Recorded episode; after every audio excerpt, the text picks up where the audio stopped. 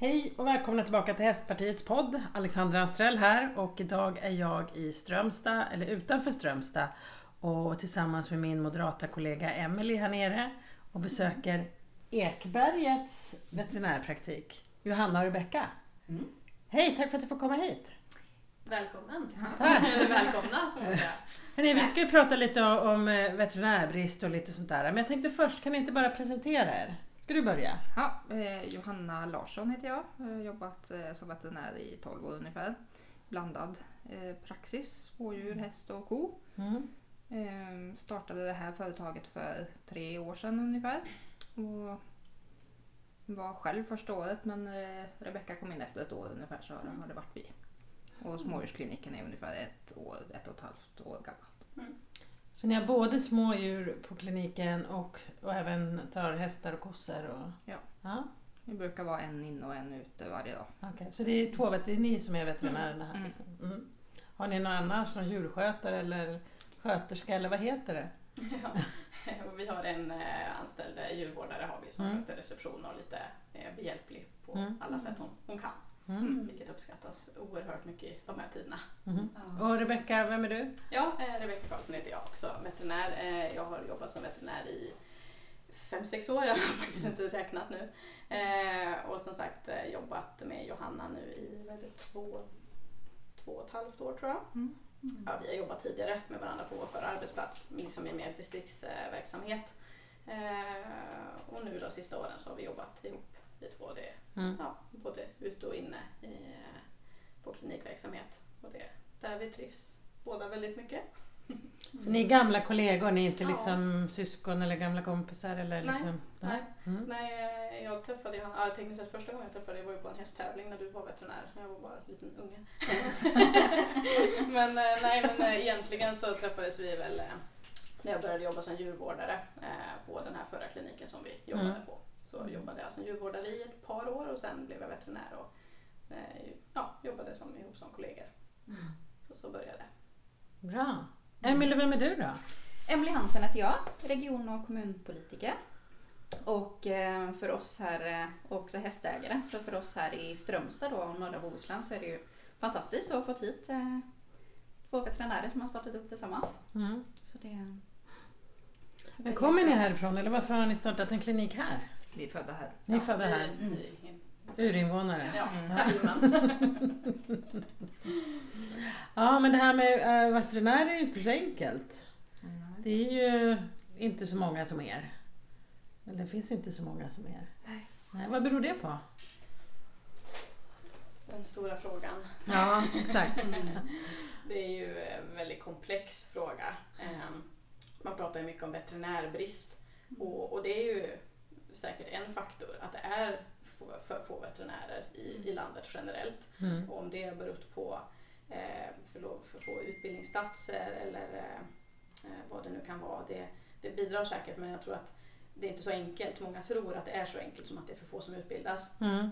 Men det är otroligt många veterinärer tyvärr som inte fortsätter jobba som veterinärer, inte fortsätter jobba kliniskt. De väljer hellre ett yrke där de slipper det här klassiska, det man tänker på att man jobbar kliniskt, alltså det vill säga ute i fält eller på en klinik. Eh, på grund av arbetsmiljö.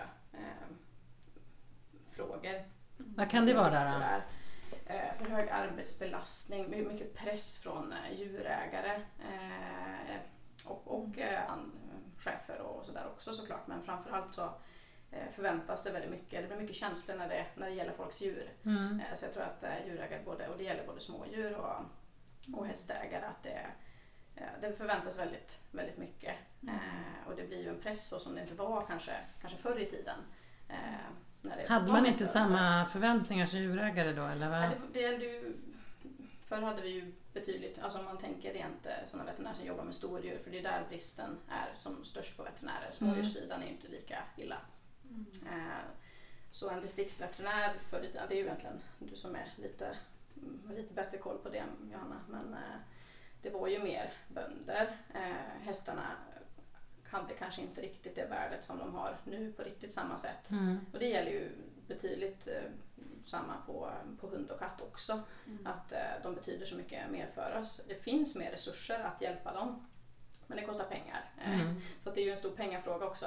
För samtidigt eh, som man hör den här debatten kring veterinärbristen så ibland dyker det upp det här kring att det samtidigt är en debatt kring att det är för dyrt för Mm. veterinärer. Mm. Och det, det blir ju lite, ja, det blir lite svår debatt om man ska blanda ihop dem för det går Mm. inte riktigt ihop att det är veterinärbrist och sen så eh, klagas det över att det är dyrt också. Så att det blir lite, ja, lite problematiskt. Nu har det kommit en, en utredning som eh, man tror ska kunna hjälpa till med veterinärbristen eller lösa problematiken med att det inte finns tillräckligt många veterinärer. Har ni läst den? Nej. Nej, det tror jag inte jag har faktiskt. Nej. Den eh, lyfter bland annat upp att om det inte finns tillräckligt mycket veterinärer så ska det kanske bli enklare för djurägaren att avliva djuret själv. Eh, jag personligen tror inte att det är en rätt väg att gå eftersom jag tror inte många djurägare kan avliva sitt egna djur. Nej. eh, Om det nu skulle vara akut. Nej, det Eh. känns ju som en nödlösning på problemet. Ja. Helt klart. Och också en problematik tror jag med försäkringsbolag. Ja, Ja, Mm, precis. Man ska kunna få göra yes. det. Men hur ska man göra då? Vad, ska, liksom, vad krävs det för att det ska bli en bättre arbetsmiljö? Och, eh, ska man säga till alla djurägare att skärpa sig? Nej, självklart inte. Alltså, djurägarna förtjänar ju, precis som du säger, grä- grejer kring avlivning. Det är ju egentligen, ja just nu så kanske det får, får bli sådana lösningar men eh, jag menar, det är klart att de ska ha rätten till att ha ett professionellt utlåtande om sitt djur. Det, är ju, det förtjänar de ju. Eh, och få hjälp när det är akut eh, läge oavsett om det är mitt i natten eller på dagtid, eh, självklart.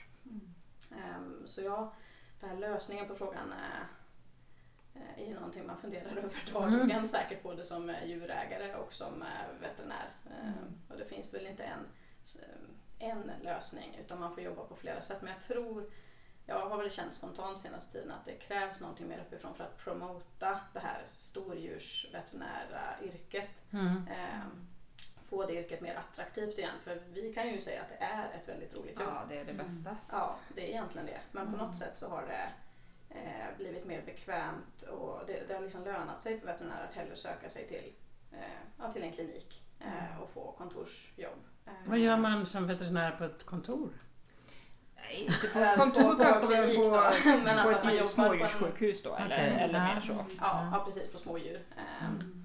Istället för att eh, som vi gör då, om vi är ute en dag, då, då tar man ju sina samtal på morgonen och sen så är man ju ute större delen av dagen. Mm. Eh, och det, då har man, vi har ju dels bokade besök men eh, ringer det något akut så får man, eh, då får man bolla om och försöka ta det akuta. Mm. Mm. Ehm, och det är jättekul. Det är det, är det verkligen. Eh, men eh, det har ju blivit mycket, mycket av en stor press. eh, Mm.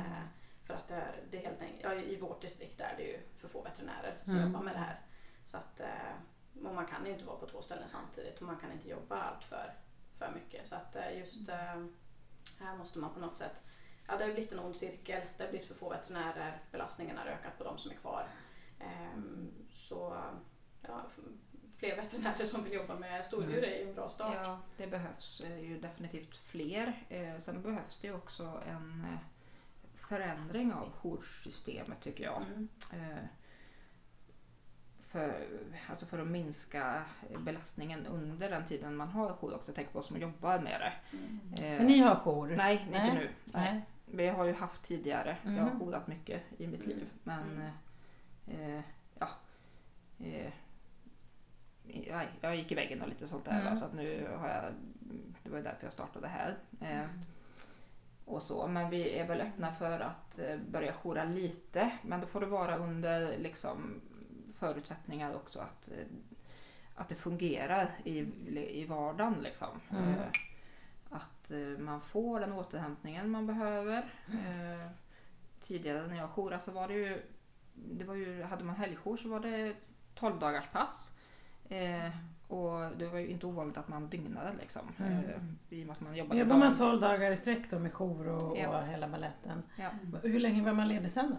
Men man fick eh, kompdagar då, som man kunde plocka ut. Eh, och det eh, gjorde man ju kanske inte så smart för det var ju på ens eget liksom, Ansvar. ansvar. Ja. Så då Mm. kanske man hellre la dem på en längre ledighet eller så Mm, för att man ville mm. göra någonting. Men Mm. eh, när man egentligen kanske borde ha lagt dem efter helgen. Mm. Mm, precis. Eh, Det blev ju skillnad eh, efter du slutade där, då, då lades ju en eller två kompdagar in i alla fall. Nej, jag vet Mm. inte, det är klart, det, det underlättade ju. Men eh, det, det var tufft, precis som du säger, eh, med att ha de här jourerna eh, och ibland inte få den återhämtning man behövde. Ehm, och, ehm, Och det, och det beror ju mycket på att det är mycket onödigt på jouren. Ja, Eh, mycket som hade kunnat sållats bort. Va? Alltså det Mm. är väldigt, väldigt vanligt att man blev väckt på natten med onödiga samtal om man säger. Vad är ett onödigt samtal då? Ja, jag kan ju tycka att ett onödigt samtal till exempel är om man har haft en katt som inte har ätit på fem dagar. Eh, då borde man kanske ha tagit det På dagen? på dagen. Ja. Ja. Eh, och inte komma på det klockan två på natten att nu ska jag ringa och prata med någon. Nej. Eh, mm, och det är, ja, man kan skratta åt det men Ja, det är ja. alltså... det, det. Ja, men det är klart att djurägaren är orolig men jag kan Ja. hålla med om att man kan ju försöka hålla sig inom eh, kontorstider. Ja, Ja, precis. sak. Nu finns det ju som tur, var, eller som tur är lite mer online-tjänster som Ja. man kan ta del sig av. Så det, Mm. på den biten så är Ja. det, det är ett bra komplement. Då. ja verkligen. För ibland kan det ju... avvara jourveterinärens uppmärksamhet nattetid Mm. på ja, men, kolikhästar, Ja, kalvningar. eh, Exakt. riktigt De som akuta. behöver hjälp. Ja. Helt enkelt. Mm. Eh, ofta. Hur, hur långa sträckor åker ni? Ja, vi, har ju, vi, har, vi åker ju ibland eh, så långt som till Uddevalla men det är undantagsfall. Och hur långt är det härifrån? 10 mil ungefär. Mm. Mm, ja. Eh, vi, Vi kanske ofta kör max eh, sex mil eh, Ja. i olika riktningar. mm, Ehm, Men eh, det är klart när vi jobbade på distrikt då, då kunde det ju bli Ja då var det ju ofta, då var ju gränsen Uddevalla. Eh, Så då kunde det, då var det ganska ofta att man befann sig i fel ända av distriktet. Mm. Sen är det tur här, det finns ju distrikt som har det betydligt värre eh, avståndsmässigt. Mm. Är det. Man kanske skulle ha helikopter? Ja. Lite så att doktorn det kan är komma. svårt ekonomiskt. De har ju det något i Norrland nu. Helikopter ju. Mm. Ja men jag läste något om Ja, det, att man skulle testa. Mm. Ja. Mm. Mm. Spännande. Men jag tänker alla med, man skulle titta på alla möjliga typer av lösningar Mm. naturligtvis. Men eh, det känns ju som en kostsam Verkligen. lösning. Ja. Ja, Verkligen. Men väldigt cool. Ja, väldigt cool men... Ja. men Tänk er där springa ut med en väska ur, ur eh, Ja, ja. helikoptern. och Ja, eller hänga i den här eh, repstegen. Ja, just det. Ja just det, för det finns ju inte landningsplats överallt. Precis. Hästarna kanske blir rädda, eller kossorna. Ja, det kan det nog hända. Det kan hända. Mm, mm, spännande. Ja, vi får se vad framtiden bär med sig. Men det här med utländska veterinärer då, skulle de på ett enklare sätt kunna komma in i, i svenska systemet eller vad, vad säger ni kring det? Ja, för nu är det väl ganska krångligt för dem, tror jag. Ja, man måste ju kunna skriva på svenska tror jag. Oh, okej. ju Ja, då kan det bli väldigt krångligt. Mm, det kan det ju bli. Verkligen. Men har ni jobbat tillsammans med någon som har tagit eh, examen utomlands? Ja. Mm. Är det någon stor skillnad? Ja, det är, det, det är väl kulturella skillnader kan man väl Mm. säga. Eh, Men det är klart att här är det ju, vi har jobbat med många som har läst i Norge till exempel och det är ju samma Mm. sak. Okej. Det egentligen bara att man läser lite mer fisk än vad vi gör. Eh, Laxoljan är med. Ja, exakt. Men, men eh, så är det ganska många som utbildar sig i Ungern till exempel. Ungern, Mm. Slovenien, Mm. Bulgarien, lite så. Mm. Polen? Polen, ja Mm. precis. Och det är klart att det finns skillnader. Men de har ju inte kanske så svårt att komma in i. De får väl jobba. Jag tror man bara måste certifiera sig, alltså göra någon form av eh, skaffa ett certifikat eller något. Ja. Mm, mm. Ja, och det är klart att de är ju svenskar då i grunden. Ja, så de har inga problem med språket. Så. eh, svensk, svenskfödda, så att säga, Mm. eller sådana som eh, studerat utomlands. Eh, Men det är klart att eh, duktiga veterinärer utomlands som engelsktalande eller utländsktalande hade ju kunnat underlättas av att man striktade, eller avstriktade reglerna lite grann Mm. på Ja. journalerna. För det är ju faktiskt jag tycker, tycker jag. Sen är det Mm. klart att jag förstår ju varför de vill att man ska kunna skriva på svenska också. Mm. Men samtidigt är ju engelska ett ganska basalt språk som vi här i Mm. Sverige är väldigt skickliga. Så det Ja, borde ju inte vara något och jag tänker i och med att all, all, eh, alltså utbildningen är ju Ja. baserad enbart på engelsk litteratur Mm. egentligen. Så att alla Mm. veterinärer som har läst liksom sådär Mm. har ju engelskan. Ja, Alltså, för, den för oss veterinärer är det ju inget problem. Nej, Det är väl mer. för djurägare Jo. ifall de skulle... Mm. Jo, det är klart att få ett hemgångsråd på engelska kanske Mm. inte är så lämpligt. Men... Nej, men å andra sidan så skulle säkert de gång, gånger som en djurägare skulle behöva svensk journal så finns det säkert sätt att avlasta de fallen. Ja, att det finns översättare och sådär kan jag Mm. tänka mig. Ja, så det känns det som att Det skulle är kunna lite, lite hårda krav kanske att Mm. man inte får lov att föra journal på engelska. Mm. Jag. Jag tror att man måste ha med sig någon som kan förklara på svenska att det är så är reglerna idag. Att du, liksom, du kan ha en djurvårdare som översätter. Ja. Mm. Um, har jag mig att jag fick Mm, höra. mm. ja det, det är ju rätt bra. Mm. Mm. Det är klart det är mm, mycket som ska förklaras och det är, det är ju svårt bara i vanliga fall på svenska att få Mm. djurägarna att få med sig allting. För, eh, vad Men det är ju lite stressigt att komma Ja, till det er det. Det det är bevisat, eh, det är bevisat att en, eh, en patient eller en djurägare får väl bara med sig ungefär ja, vad är det, 20-30 procent av vad man säger max. Mm. så, här, så, det, så att hemgångsråd och skriftligt eh, och att man är tydlig är ju väldigt viktigt. Mm. Eh, Och det är ju väldigt avgörande för behandlingen av djuret. Ja, så är det. Mm, och Ja, De är ju ofta som sagt stressade och oroliga och, Mm. och Mm. har tankarna liksom snurrar Mm, mm, på annat håll ibland. Så. ja. Förra sommaren tror jag att det var brist på Metacam va? Ja. Mm, eh, medicin. Har det varit det i år också? Nej, Mm. Nej. det funkar bra i år just har med. Metacam. Men det, det märks tydligt eh, de sista åren tycker jag att det är ofta som olika mediciner är restnoterade, svårt Okej. att få tag på. Ja. Eh, Så det går i perioder. Mm. Olika. Just Metacam har funkat bra i år men det har varit andra mediciner som Mm. har Mm. bara försvunnit och man har fått försökt att trolla lite med knäna. Mm. Eh, Och vissa har helt enkelt fått avstå behandling Mm. för att det inte finns. Mm. Intressant. Mm. Ja. Finns det några andra delar som man skulle kunna göra liksom för att få fler veterinärer? Just på arbetsmiljösidan. Det är ju liksom ingenting som vi i politiken bestämmer över. Det är ju arbetsgivarna. Mm. Hur ska man liksom få ett bättre tag kring det? Tänker du kring hur man alltså, får folk att jobba med stordjur Ja, och liksom, Eh, nej, jag tänker vad skulle arbetsgivarna kunna göra för Ja, att... arbetsgivarna. eh, Eh, vi har pratat om bakjour Mm. kring eh, ja, vid jourverksamheten att eh, det alltid ska finnas möjlighet att ha kontakt med någon som eh, i vart fall kan vara behjälplig på telefon mm, och kanske då i akutfall även kunna, eh, kunna steppa upp och Mm. hoppa in om det skulle, om det skulle krisa. Ehm, och sen har vi ju pratat lite grann om eh, ja, så som vi då, jourverksamheten på distrikt, eh, i alla fall här nu när det är sån brist som det är, att den borde vara fokuserad på de stora djuren, hästar och Mm. kor som man inte Mm. kan flytta på. Ehm, och så kanske man får helt enkelt hänvisa hundar och katter till närmsta dygnsöppna stationen eller Ja, djursjukhus eller klinik. Då. det var ju en smart idé. Mm. Jo, för det är ju så. Jag vet inte procentuellt hur mycket det brukar vara som ringer eh, stordjur och smådjur men det är ju helt klart mer smådjur som ringer på jouren när, när vi jobbade än det var stora djur. Mm. Och av de som ringde så var det betydligt fler av de stordjur som ringde som faktiskt blev ett besök som man fick åka ut på. Eh, jämfört med smådjuren så, så var det mycket, de flesta av dem blev nästan rådgivning över telefon. Mm. Det blev aldrig något fysiskt besök Mm. då. Så där finns det ju faktiskt mycket att göra för att underlätta den här arbetsbelastningen på Mm. de jourveterinärer.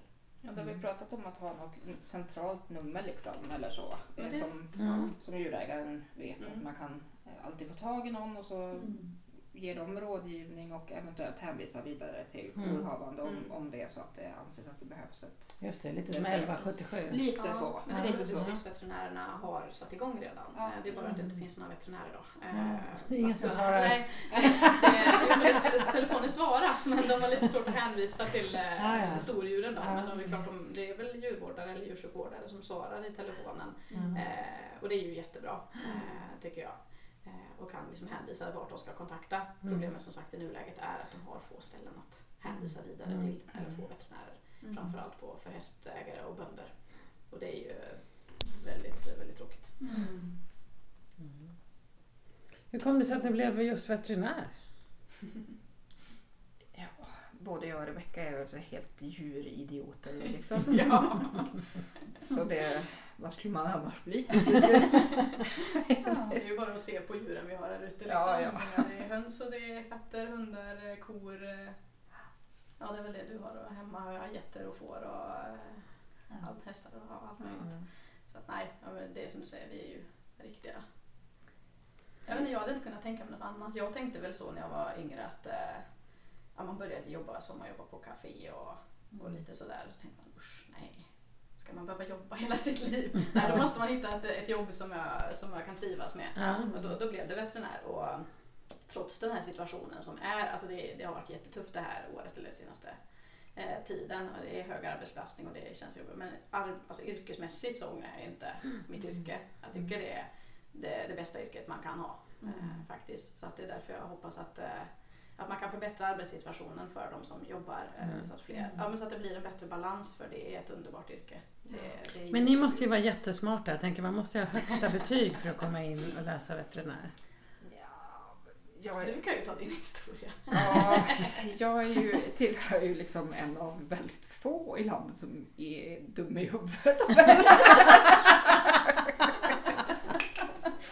Det var skönt. Nej men jag, jag, eh, jag, hade, jag gick faktiskt media på Mm. eh, gymnasiet med så liksom halv, jag, hade ju väldigt lätt för mig i skolan men var skoltrött. Mm. Eh, så jag fick ju liksom slutbetyg och så men det var väl inga så här toppbetyg. Mm. Så. Så jobbade jag något år och sen så kom jag väl någonstans till insikt att jag måste jag kände väl lite grann som, Mm. som dig att nej men det här kan jag inte gå och med, det får vara roligare än så. Och då läste jag på folkhögskola. Eh, läste ett så naturvetenskapligt basår Mm. och fick eh, högsta betyg där. Då, då finns en sån här pytteliten kvot eh, som man kan eh, komma in på. Det är Okej. ungefär som att vinna på Lotto liksom. Ja, ja. Eh, men där kom jag in. ja. Är det någon lämplighetstest där då eller är det bara en annan nej, typ av kvot? Ja. Det var bara...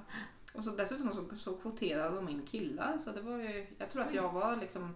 Det var ju ett gäng med tjejer tror jag som gick ihop och stämde SLU eh, för ja, just år sedan. Eh, för de tyckte liksom att det är omöjligt att komma, ni ska inte liksom ens gå ut med att det går att komma in den här vägen Mm. för det är bara bortkastad tid typ. Eh, och då var det en tjej som hade kommit in då 2005. Och det var jag. Ja. Mm. Det blev ju jättebra. Mm. ja. Men borde man ha något, jag tänker om man nu ska jobba med, eh, med eh, större djur och man kanske liksom borde ha kanske mer vana av större djur innan och så vidare.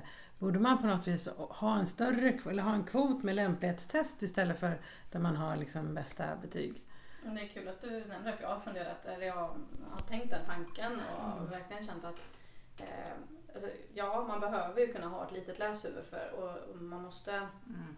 Eh, ha vissa betyg eh, för att komma in. Men Mm. absolut, alltså så som eh, nu, nu när det är ganska svårt att få A i alla ämnen, Mm. eller hur nu är, förstår jag det som.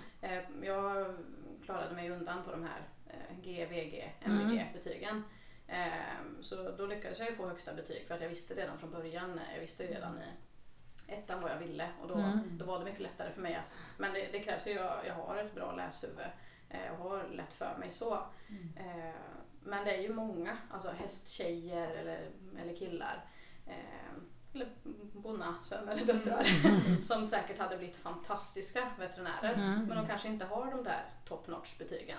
Så att jag tycker definitivt det skulle finnas en, eh, en, ett intagnings, eh, en intagningskvot som, som du säger kanske har någon slags lämplighet att man går på vad har du för tidigare erfarenhet och då ska man ju ha tillräckliga betyg men Mm. att man går på någon slags lämplighet att tänka ja, men det här hade nog Mm. kunnat eh, bli en bra veterinär för det tror jag hade varit eh, hade blivit jättebra veterinärer.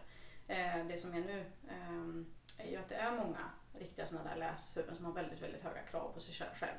Sådana här eh, duktiga flickor som man säger. Mm. Ehm, och de blir jättebra veterinärer så men, men eh, på veterinärhögskolan så man kan inte vara bäst. Alltså om man har varit bäst i klassen hela, hela tiden och så kommer man in på veterinärhögskolan och börjar liksom på något sätt tävla. Där alla det, är det är bäst. så lätt. Ja, där alla är bäst. Det är jättesvårt.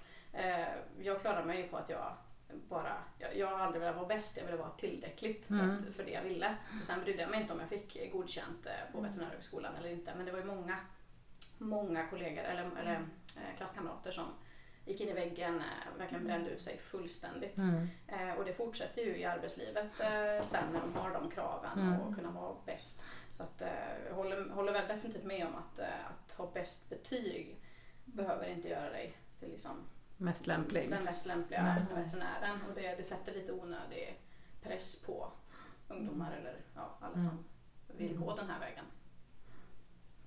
Det här med bemötande tänker jag är ju också en viktig grej. Är det någonting som man lär sig på Veterinärhögskolan? Hur man liksom ska bemöta sina kunder och... Eh, Väldigt inte mycket. Nej, Ja. inte mycket. Eh, det är klart man pratar om djurägarkontakt och, och kommunikation. Mm. Eh, pratas det väldigt, väldigt mycket om. Och det håller jag helt klart med om att eh, kommunikation med djurägaren är ju eh, nästan A och O Mm. för att behandlingen eh, ska bli lämplig. Och blir det missförstånd då när djurägare till exempel blir upprörda över någonting, eh, i de allra flesta fallen så handlar det inte om en felbehandling utan det handlar om att man har brist, någonstans har det brustit i kommunikationen. Mhm. Mm. Ja. Så det är jätteviktigt. I dagens eh, mediasamhälle med sociala medier och liknande så Mm. har jag förstått att en hel del veterinärer blir utsatta för drev. Att man Mm. skriver att den här jäkla veterinären ska man inte gå till. Det är ett jätteproblem och ett fruktansvärt hemskt problem faktiskt. För att även om man är, eh, utövar sin yrkesroll så tar man det sjukt personligt. Mm. Eh, det är människan man utsätter, inte Mm. veterinären när Mm. man gör så. Eh, Mm. Så att det, det är liksom, tycker jag, ett helt oacceptabelt beteende faktiskt. Mm. Eh, och det är nog en stor orsak till att många eh, inte klarar att jobba kvar. Mm. Eh, faktiskt. Har det hänt er någon gång? Inte så. Nej. Nej, någon dålig recension men Mm. ja, Ja, jo, ja, och, jo, och, och alltså. det är så, precis som du säger, även om man vet att man har agerat efter sin bästa förmåga och man egentligen inte är missnöjd över sitt eget eh, så tar man det väldigt, väldigt hårt. Ja. Det gör man. Mm. Sen är det självklart, det är upp till en själv att, eh, att inte ta åt sig så mycket, men Mm. det är jättesvårt. Och jag Mm. menar så som du säger med sociala medier idag har ju definitivt eh, bidragit till den här trenden som jag pratade om, Mm. ökade krav på veterinärer Mm. att prestera. Och att det blir mycket, mycket tuffare om, Mm. om det går fel helt enkelt. Mm. Ja, det känns som att det finns lite att göra på den här delen. Både från politikens håll, men från arbetsgivarhåll, men också Ja. från oss kunder som faktiskt eh, Jo, söker sig till er Mm. med eh, sin hund eller katt eller ödla eller häst eller vad det nu än må vara. Får ni många ödlor? Nej, det är väldigt, väldigt lite. Ja, vad skönt. Vi hade en pilgrimsfalk häromdagen. Ja, just det. Vad spännande. Vad var det för fel på den då? Den hade väl skadat en vinge. Vi vet, den fick åka ambulans faktiskt till eh, djur- fågelcentralen. Jajamän, djurambulansen var här och Ja. hämtade upp den gladeligen. Ja, så sen vet vi inte hur det har gått med den. Nej. Jag ska ringa och kolla. Ja. där. Mm. Mm. Spännande, så det är väldigt varierade dagar. Ja, det är Ja. det som är det roliga. Mm. Ja, jag menar vi här, vi har ju in eh, lite får och någon Mm. gris och har vi haft Mm. det på kliniken så det är jättekul. Alpacka har haft. Och ja, Mm. Mm. Men finns det något djur som ni känner sådär, åh tänk om det kom en sån, det skulle jag tycka var lite läskigt. Min shetlandsponny. Kändisar är välkomna. Ja. Där ingenting går efter boken. Okej, men uppförs alltså inte. Nej då, det är inte så bra. Nej, det skulle väl vara. Ja. Nej, vi är väl inte så eh, insatta på de exotiska djuren, det vill säga eh, Mm. eh, fåglar är väl inte det värsta, men eh, typ ödlor, eh, ormar, Spindlar. eh, spindlar. Mm. Vindlar, ja nej det skulle jag nog inte Nej. Nej. Ja, vi har ju haft ormar här på kliniken. Ja, Mm. Det har vi. Men, eh, Men de hade ju inga tänder, det var ju sådana Nej. här hajsormar. ja. Vad är det för fel på ormen eller varför kommer man hit med Nej, en orm? de, eh, De har ont i här. magen. bodde här. Vi hade dem eh, här som våra små husdjur men sen som du var så kom det en som var kanske lite mer ormintresserad än vad vi som gärna ville. Alltså lämnar folk in djur här? Ja, det var, i det fallet så var det lite, eh. Aha. Ja. Mm. Det är inte så att de ställer en låda utanför dörren när ni Nej, kommer? nej, det var... Nej. Du, du gick med på det. Mm. Och så var de här ett tag och det var väl roligt så. Men eh, nu, jag tror de har det mycket bättre nu. Ja. Ja. Ja. De är lite mer ormintresserade Ja. än vad vi var. Vad spännande. Ja. Men hörni, om ni skulle sitta uppe i Stockholm på Rosenbad och, och tillhöra regeringen och ni liksom var minister och ansvarar för det här med hästnäringen i Sverige. Är det något som ni tänker så att det där skulle jag bestämma om det om jag vore politiker? för att förbättra för Sveriges hästnäring?